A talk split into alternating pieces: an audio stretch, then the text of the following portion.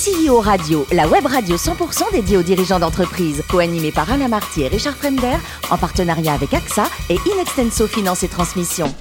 Bonjour à toutes et à tous, bienvenue à bord de CEO Radio. Vous êtes plus de 38 000 dirigeants d'entreprise abonnés à nos podcasts et vous pouvez bien sûr réagir sur les réseaux sociaux, notre compte Twitter, CEO Radio, Thierry Dubas, TV. À mes côtés, pour co-animer cette émission, Yann Jeffrezou, directeur de la gestion privée directe d'AXA France et Nicolas Durivo, associé d'Inextenso Finance. Bonjour à tous les deux. Bonjour Alain. Aujourd'hui, nous recevons Thierry Delaunay, qui est gérant de la société Joël Delaunay. Bonjour Thierry. Bonjour Alain. Alors, vous êtes né en 1973 à Tours, vous avez un BTS Vitiono, et après votre stage à Saint-Émilion, vous avez rejoint le domaine familial hein, en Touraine. Racontez-nous l'histoire. Qui l'a créé? C'est votre papa, votre arrière-grand-père, qui ça? Alors moi je suis la cinquième génération sur ce domaine. Euh, le domaine porte le nom de mon père, hein, euh, enfin le prénom de mon père, c'est le domaine Joël Delaunay.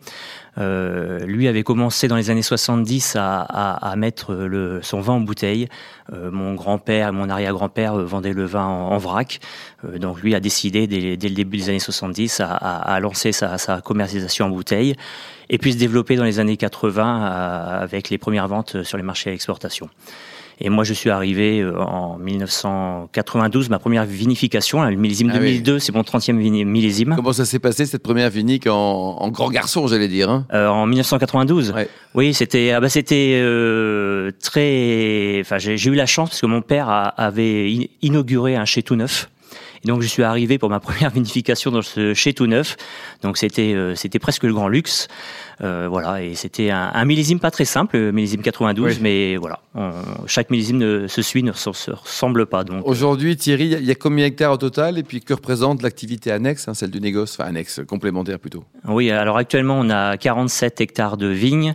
Euh, sur deux domaines, euh, 44 sur le domaine Joël Delaunay et un petit domaine euh, en, en, agriculture biologique qu'on a repris à, à, une voisine japonaise qui avait décidé de... Une voisine japonaise Oui, tout à fait. En oui. Touraine En Touraine, oui. oui, oui. Et elle avait décidé de, de, de faire de l'agriculture biologique en, en Touraine et malheureusement euh, elle n'arrivait pas depuis Tokyo à, à, suivre bien comme il fallait le, ouais. la gestion de son petit domaine. Donc carbone on, pour voilà. venir de Tokyo. Et... Donc on avait repris ce petit domaine et donc voilà on a 47 hectares et à côté de ça euh, oui on a développé euh, on va dire dans les années 2000, une activité de, de négociant vinificateur. Belle voilà. activité, quoi. Oui, tout à fait, oui. Vous avez quel euh, type d'appellation? Vous proposez quel type de vin au sein de, de la maison, donc Joël Delaunay Alors, sur la propriété, on a des vins d'appellation Touraine et Touraine-Chenonceau, qui est une nouvelle appellation euh, assez récente, qui a une dizaine d'années.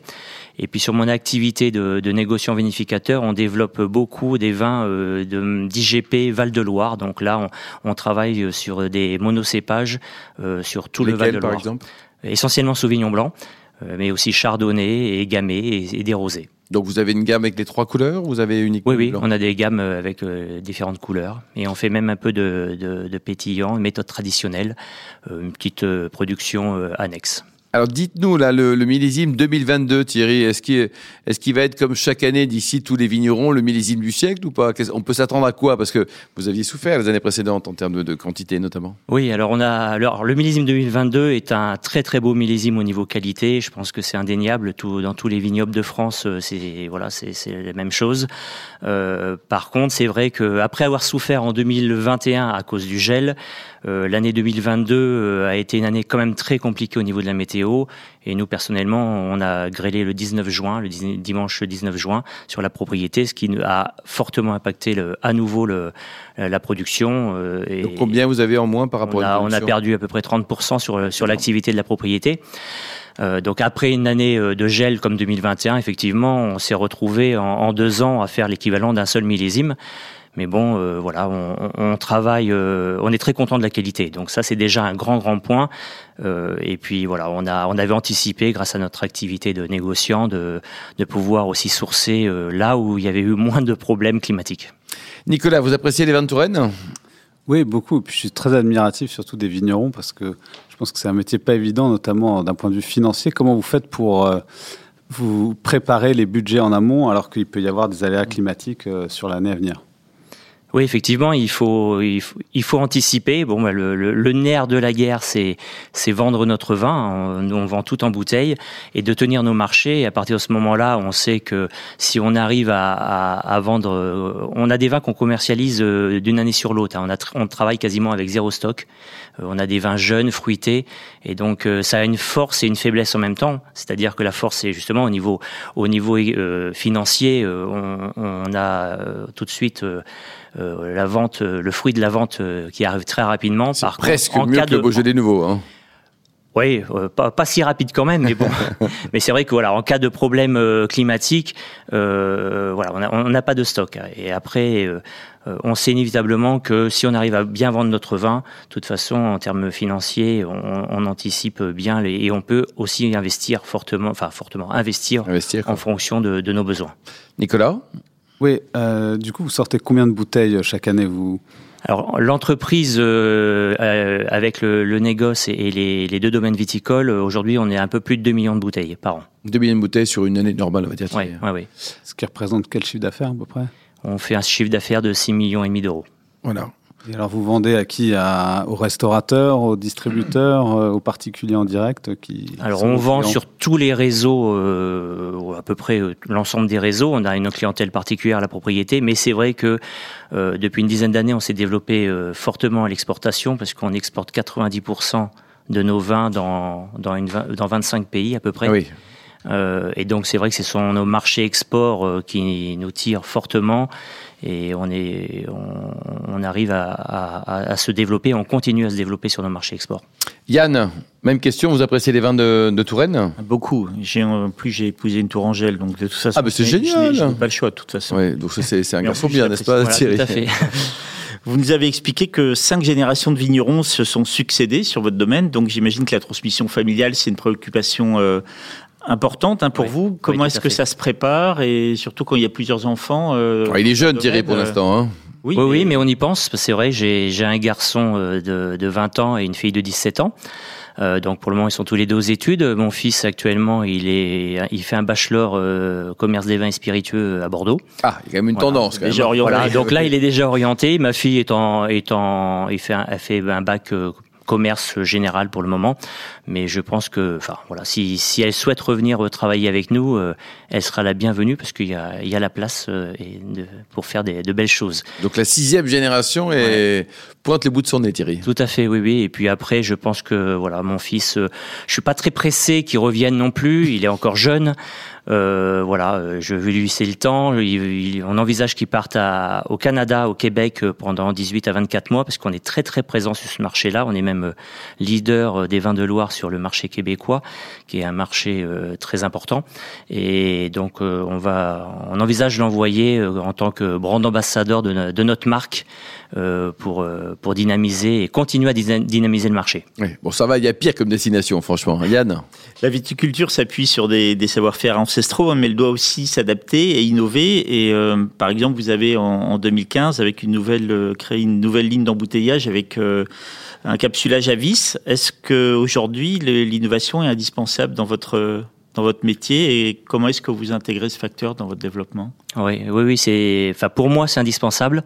C'est vrai que le, le capsulage à vis, euh, euh, qui sur le marché français est encore un petit peu timide, mais correspond tout à fait euh, à la qualité de nos vins.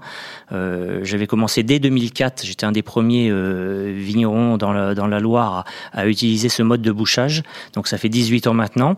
On prenait des prestataires de services à l'époque parce qu'on n'avait pas les moyens financiers de s'équiper.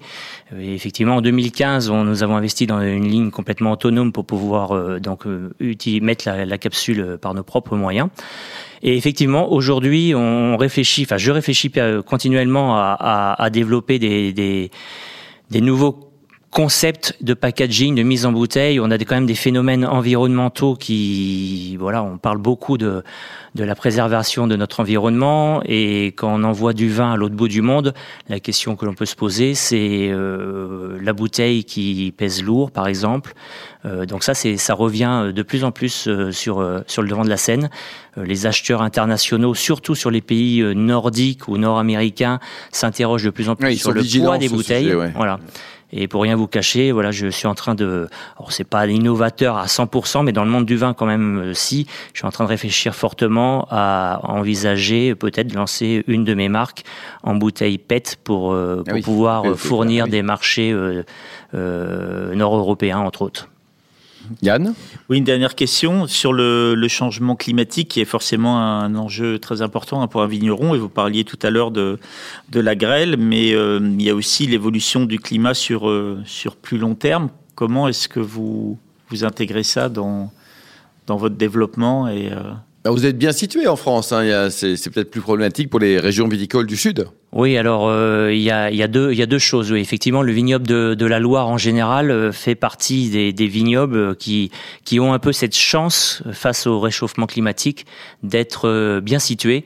C'est-à-dire que voilà, le, réchauffement va amener à la fois va, masquer ce qui était av- avant un handicap, c'est-à-dire peut-être sur les rouges un peu un manque de maturité par la fraîcheur de notre climat, alors que maintenant on se retrouve avec des étés plus chauds, donc effectivement on a des rouges qui sont de plus en plus complexes, et puis des, blancs qui restent euh, très aromatiques, mais avec ce réchauffement climatique vont gagner aussi un petit peu en puissance, donc euh, en- un petit peu presque en sérieux même un peu plus. Oui, donc c'est deux Donc, fois on- positif. Thierry. voilà, on- euh, pour nous c'est la, pas chaleur, négatif. la chaleur est positive la oui, voilà, enfin bon, modérément. Il y a on des dire. limites, bien sûr, avec modération. limites. aussi, Mais effectivement, le, le phénomène de climatique nous interroge beaucoup parce qu'on a des phénomènes violents comme le gel, comme la grêle.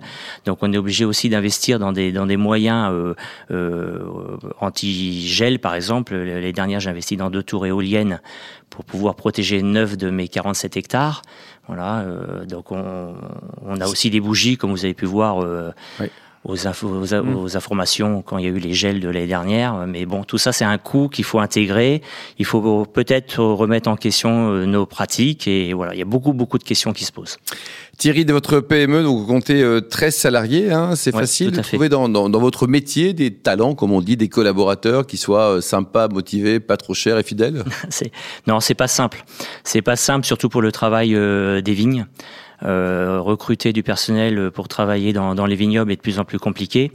Euh, certains de mes collègues font, font appel à de la main d'œuvre euh, étrangère et ça et c'est bon. Moi, j'ai pas encore passé le cap, mais peut-être qu'on sera amené. Il y a de grandes chances qu'on qu'on n'ait pas le choix. Oui, tout à fait.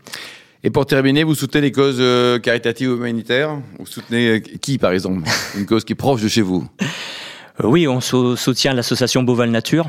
Euh, Du zoo de Beauval, du évidemment. zoo de Beauval, voilà, Ouais. du fameux zoo de Beauval, là où, là où il y a le, le les pandas, Ah oui, les fameux pandas, Ouais, les les, fameux les grands copains de, de, de Madame la Présidente, c'est ça c'est ça. Et ouais, donc là, c'est quoi l'objectif de cette, euh, de cette préservation? Eh ben c'est en fait euh, Boval Nature investit euh, énormément euh, dans différents territoires à l'étranger pour pour préserver euh, bien sûr des, les animaux, mais aussi euh, apprendre aux personnes euh, de voilà de bien gérer et de pas faire n'importe quoi. Donc euh, c'est tout un ensemble, hein, c'est tout un un écosystème qui est euh, qui est éduqué, euh, voilà, apprendre aux gens et à bien à vivre avec la nature, à vivre avec les animaux, euh, éviter le braconnage dans certains pays qui est qui pose de très gros soucis. Voilà. Et On préserver salue- les espèces On aussi. salue le président de- du zoo de Beauval, Rodolphe Delors. Merci beaucoup Thierry, merci également à vous Yann et Nicolas, fin de ce numéro de CEO Radio. Retrouvez toute notre actualité sur nos comptes Twitter et LinkedIn. On se donne rendez-vous mardi prochain, 14h précise, pour une nouvelle émission. L'invité de la semaine de CEO Radio, une production B2B Radio.tv en partenariat avec AXA et Inextenso Finance et Transmission.